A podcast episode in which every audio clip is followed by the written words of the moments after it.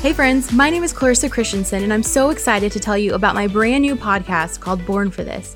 Now, I don't know about you, but there have definitely been seasons of my life where I felt like I couldn't be further away from God, where I've questioned His plan for me more times than I can count, or would like to admit for that matter. And I started talking to friends about my experiences with God and found that so many people have gone through incredible seasons of discernment while on their way to discovering their passions and walking in God's purpose for their life. I'll be your host as we welcome an incredible new guest each week and dive deep into their spiritual journey, their calling, and how they discovered their passions.